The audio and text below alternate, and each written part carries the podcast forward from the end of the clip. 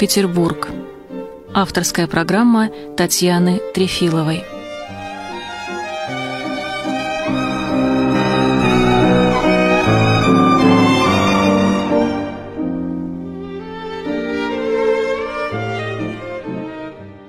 Здравствуйте, дорогие слушатели! Сегодняшняя наша передача посвящена истории первого кадетского корпуса. Мы поговорим о доме, который находится на университетской набережной известен петербуржцам как Меньшиковский дворец-музей. Это одно из старейших зданий нашего города, построено в первой четверти XVIII века. Дворец когда-то принадлежал первому санкт-петербургскому генерал-губернатору князю Александру Даниловичу Меньшикову. Сейчас здесь музей истории Петербурга первой четверти XVIII века.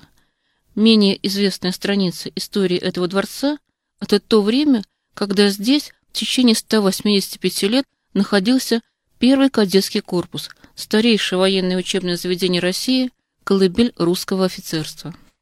В царствование Петра I было выдвинута мысль о создании корпуса для подготовки офицеров из детей русских дворян, но осуществить ее удалось уже после его кончины в царствовании императрицы Анны Иоанновны. Основателем корпуса и его первым директором был президент военной коллегии граф Миних, который составил доклад императрице Анне Иоанновне, и она дала указ Сенату об основании в Санкт-Петербурге корпуса кадетов. Корпус решили разместить в Меншиковском дворце, хозяин которого к тому времени уже скончался в ссылке. Помещение дворца – стали приспосабливать для нужд корпуса, но парадный подъезд, вестибюль и пять комнат второго этажа, в которых жил хозяин дворца, не тронули, сохранились той же обстановкой, которая была во времена Петра I. Открытие корпуса состоялось 17 февраля 1732 года. Собралось 56 дворянских сынов в возрасте от 13 до 18 лет почтеннейших фамилий из русских и иностранных семей, Через полгода их было уже более трехсот. Первое время кадеты жили в Меншиковском дворце, но скоро дворец стал тесен, и по линии, которая стала называться кадетской, построили несколько зданий для размещения жилых и учебных комнат. Сейчас это дома под номером 1, 3, 5 по кадетской линии. В основном в этих зданиях и жили кадеты. А в самом дворце была церковь корпуса, канцелярия, жили некоторые преподаватели и сохранились комнаты князя Меньшикова и был еще создан музей истории первого кадетского корпуса. Еще при князе Меньшикове за дворцом был разбит большой роскошный сад, который по красоте мог соперничать с летним садом. В саду было несколько аллей, оранжереи, гроты, статуи, цветники и четыре пруда. За садом был огород. Весь сад был поделен между группами кадет для прогулок и обнесен каменной оградой, которая для назидания было расписано поучительными изречениями на русском и иностранных языках, а также на стене было написано хронология исторических событий, которые изучали в классах. Эту стену называли «говорящей стеной». По воскресным дням в кадетских садах можно было прогуляться и всем жителям Санкт-Петербурга, кои порядочно одеты.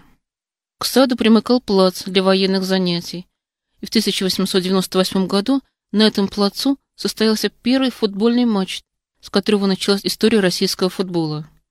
На территории корпуса был также построен манеж для упражнений в конной езде, а также кирпичный трехэтажный дом для игры в мяч, его называли «Жо-де-Пом», первое в России крытое спортивное сооружение. Этот дом и сейчас сохранился на территории нынешнего университета. Со стороны кадетской линии во дворе было построено специальное здание лазарета, была также своя аптека в корпусе, это был целый комплекс зданий первого кадетского корпуса, кадетский городок на набережной Васильевского острова.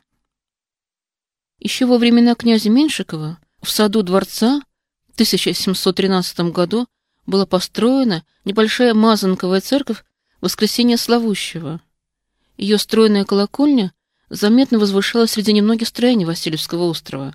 По воспоминаниям современников, эта церковь была внутри красива, а снаружи проста, что вполне соответствует старой русской забытой пословице «Будь как храм, прост снаружи, богат внутри». Это обветшало, ее снесли еще за два года до основания корпуса. В самом дворце была еще одна церковь во имя Благовещения Пресвятой Богородицы, но совсем небольших размеров и для корпуса слишком мала. Для кадетского храма был приспособлен большой зал дворца, к которому присоединили соседние комнаты, и в 1744 году осветили церковь во имя Рождества Иоанна Предтечи. Эта церковь была при корпусе до самой революции. На стенах храма висели памятные доски с именами погибших в боях выпускников корпуса. Для кадетов лютеранского вероисповедания была устроена небольшая кирха в одном из залов дворца.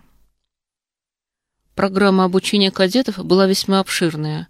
Она давала не только военное и инженерное, но и общее гражданское образование. Преподавали латынь, немецкий, французский и русский язык.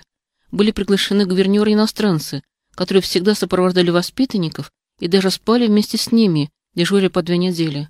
Какой национальности был дежурный гувернер, на том языке и говорили кадеты, поэтому знание языков было значительное.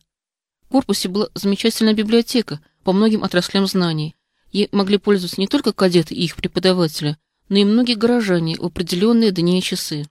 Уцелевшая после революции часть книжного собрания первого кадетского корпуса хранится сейчас в Российской национальной библиотеке, составлен для нее отдельный электронный каталог. Преподавали будущим офицерам предметы общеобразовательные и специально военные, а также преподавали музыку, танцы, архитектуру, верховую езду и фехтование. Из корпуса выходили образованные люди, некоторые из которых потом получили известность. Императрица Екатерина II называла кадетский корпус рассадником великих людей. Многие кадеты увлекались литературой, и это увлечение в середине XVIII века привело к тому, что в корпусе организовалось общество любителей русской словесности. Члены общества собирались вместе и в своих классных комнатах и спальнях читали друг другу свои собственные произведения и переводы. Один из них, кадет Сумароков, стал писать трагедии и на святках 1749 года члены этого общества кадеты очень удачно поставили одну из его трагедий «Хорев», вошедшую потом в ряд классических произведений XVIII века. По воле императрицы Елизаветы Петровны кадеты повторили свой спектакль в царском дворце. Успех превзошел ожидания, и Сумароков, тогда уже выпускник корпуса, произведенный офицера, был назначен директором Первого русского театра. Выпускниками корпуса были поэт и декабрист Рылеев, изобретатель телеграфа Шиллинг и многие другие, известные до революции люди, просто имена сейчас уже забыты. Но все-таки большая часть выпускников служили офицерами, и среди них были известные военачальники.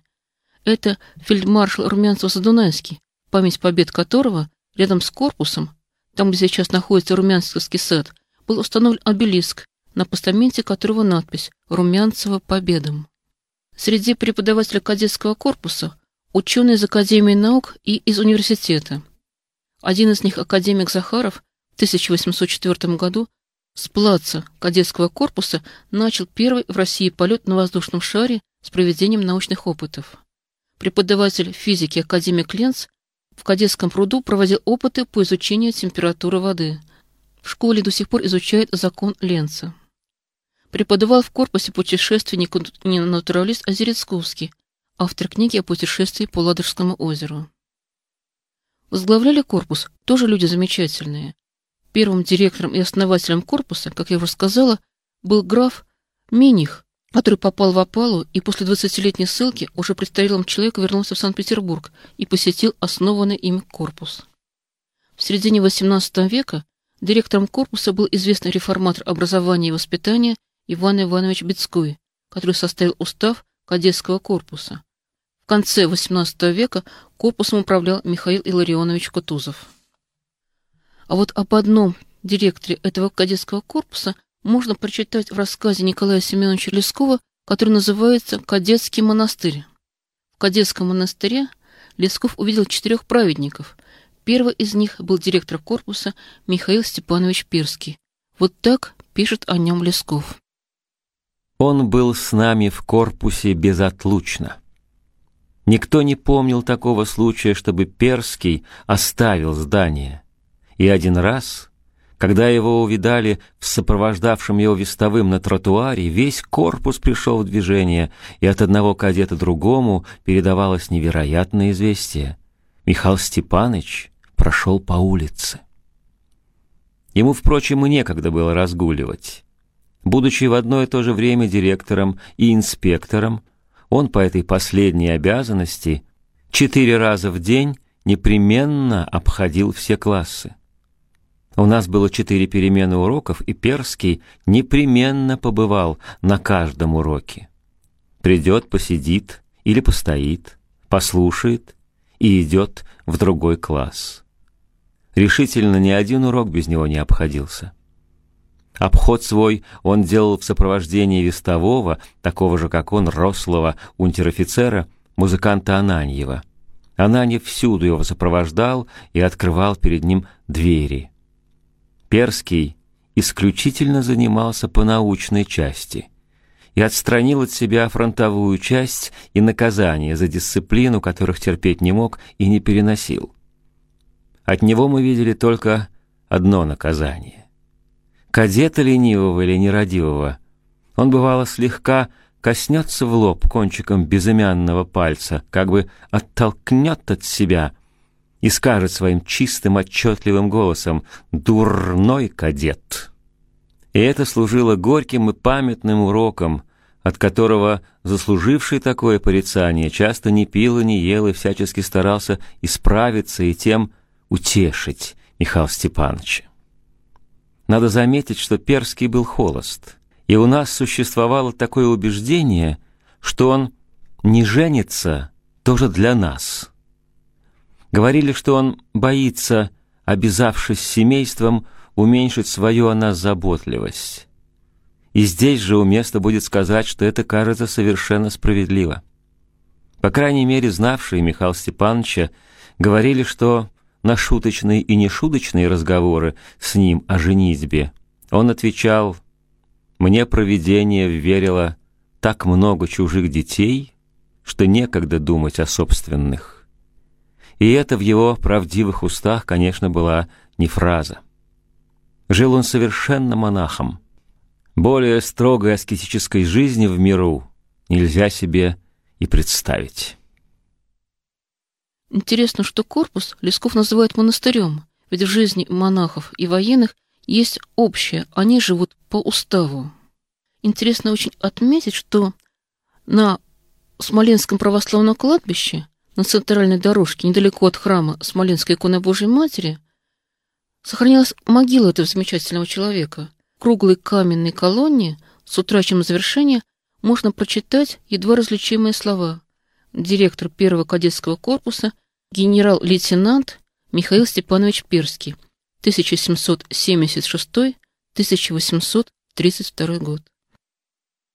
И вот в кадетском монастыре, в кадетском корпусе, Лесков увидел четырех праведников.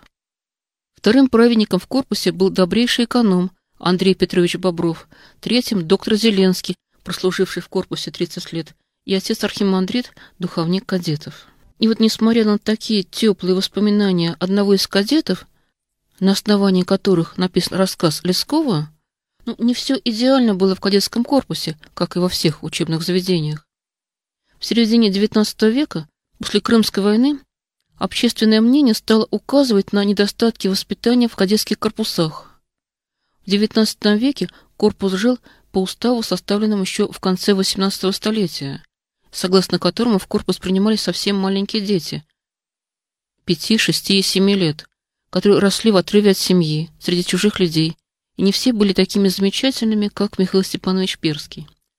Малолетнее отделение находилось под женским надзором, а потом все жили по военному режиму. Маленькие мальчики были поделены на роты, был очень ранний подъем, вставали они без четверти пять, в шесть часов уже начинались занятия. Это было закрытое учебное заведение, Свидания с родными разрешались только по воскресным дням. Срок обучения 15 лет, и выходили совсем взрослые молодые люди в 21 год. Дисциплина в корпусе была очень строгая. Много времени уделялось маршировке, нередко за счет учебных занятий и отдыха. Применялись и телесные наказания. И вот в 1863 году в царствовании императора Александра II вышло высочайшее повеление по преобразованию кадетских корпусов военной гимназии. Общее образование было отделено от военного. Военное образование теперь давали военные училища. В этом же году первому кадетскому корпусу, преобразованному в первую военную гимназию, было приказано покинуть прежнее помещение и переопираться на Петроградскую сторону в помещение Павловского кадетского корпуса на Большую Спасскую улицу, ныне это улица Красного Курсанта, дом 21.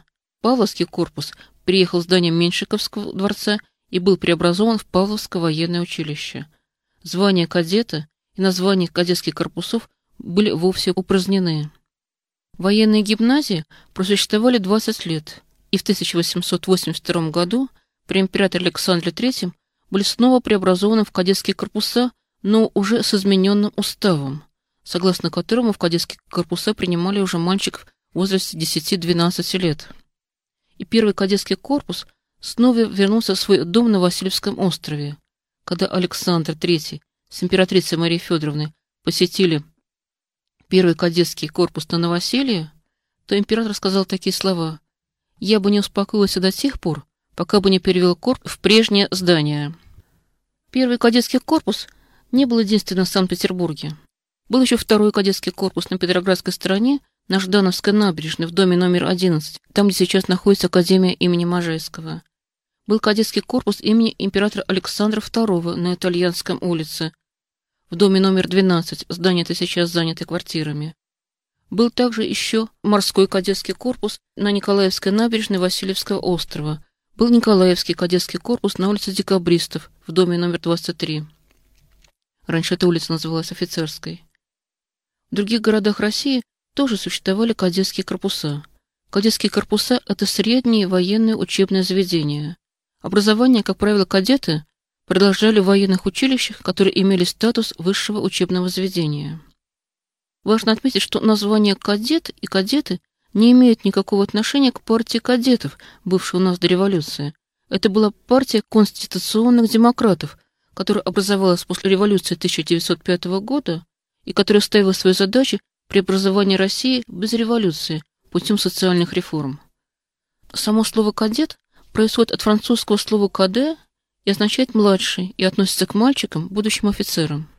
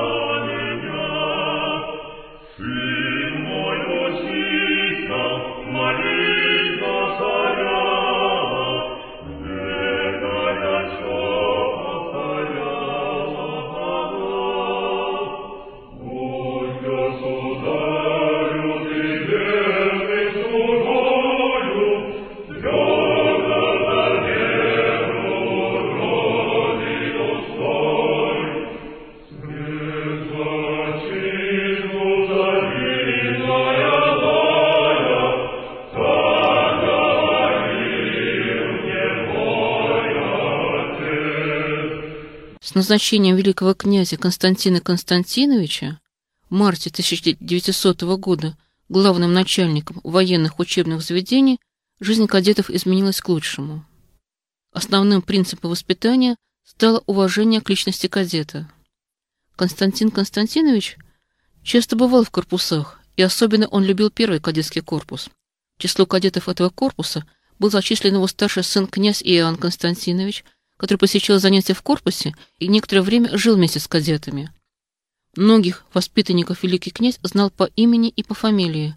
Кадеты не боялись его как начальника, а уважали и любили. Он поотечески относился к кадетам, и даже называли часто отцом всех кадет. Известен такой случай. Один кадет, исключенный из корпуса за нарушение дисциплины, пришел на прием Константину Константиновичу в Павловский дворец, где он тогда жил. Но швейцар не пустил мальчишку, и тогда исключенный кадет, недолго думая, залез по дереву в окно его кабинета. Великий князь узнал кадета, назвал его по фамилии, расспросил его и сказал, «Ну, что же ты теперь думаешь делать?» «Отдумать будете вы, ваше императорское высочество», — отрапортовал кадет. Константин Константинович подумал, и мальчика установили в кадетском корпусе.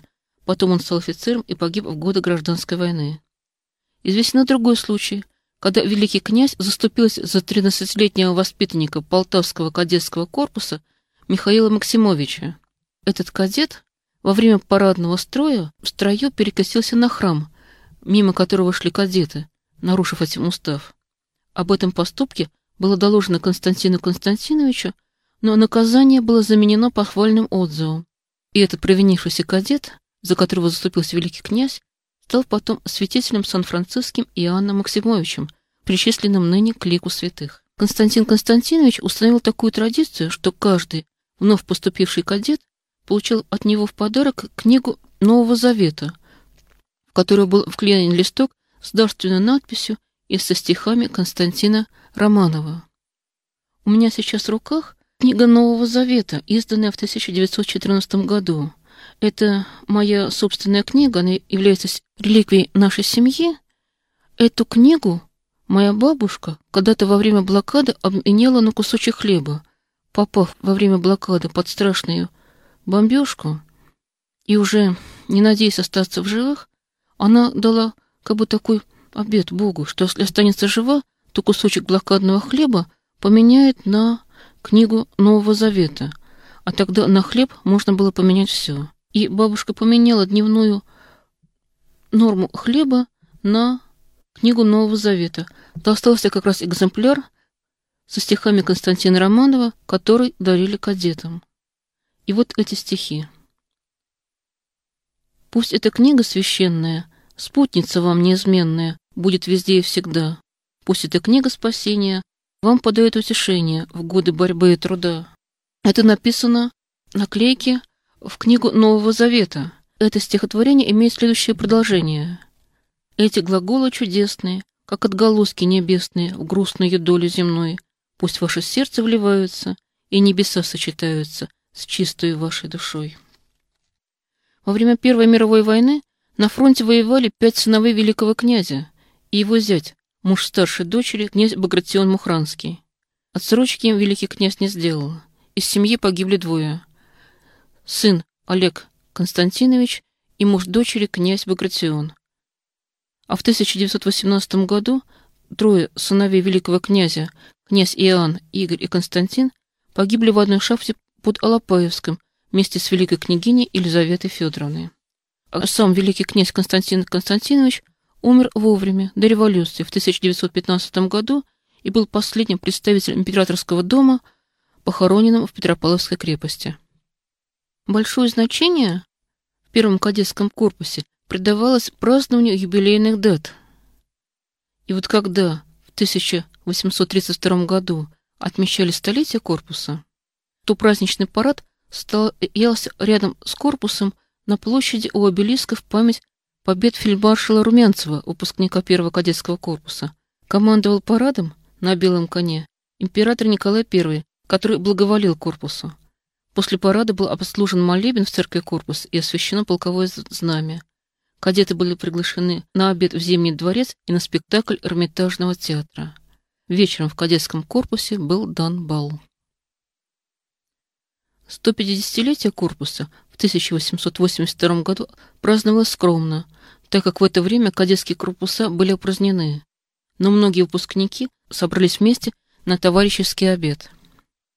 Но зато 175-летний юбилей корпуса 17 февраля 1907 года праздновался очень значительно.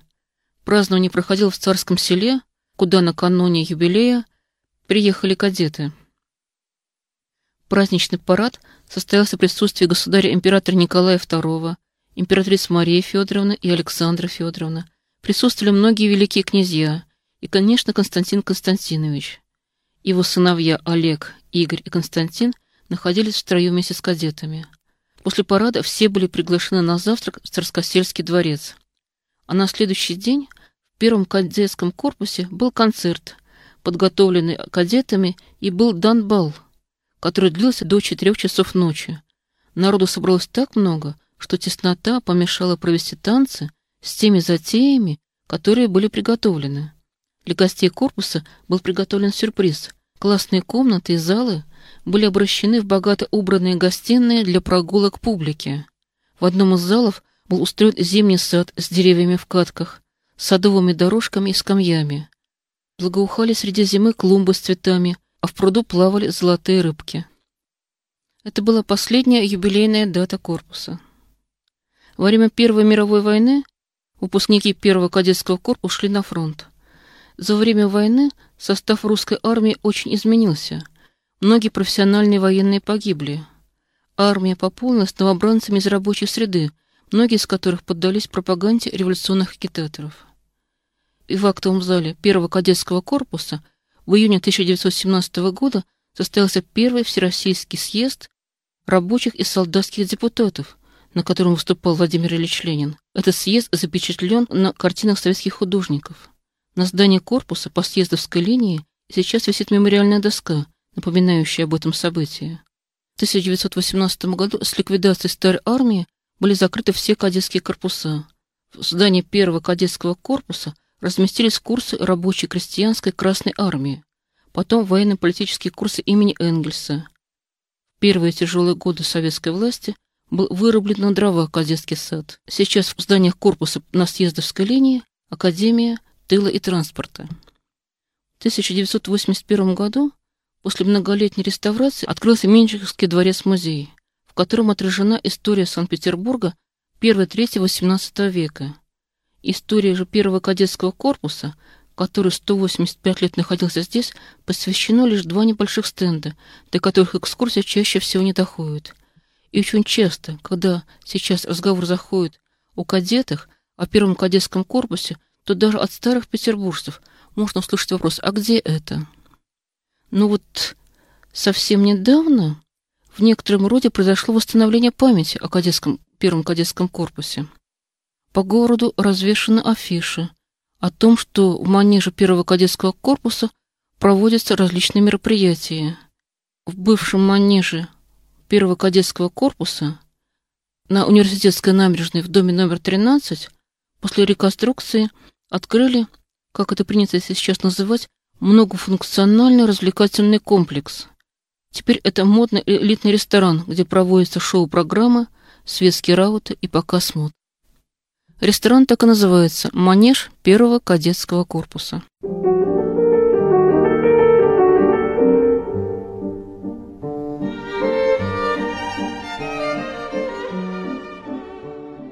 Программу «Невидимый Петербург» для вас подготовила и провела Татьяна Трефилова.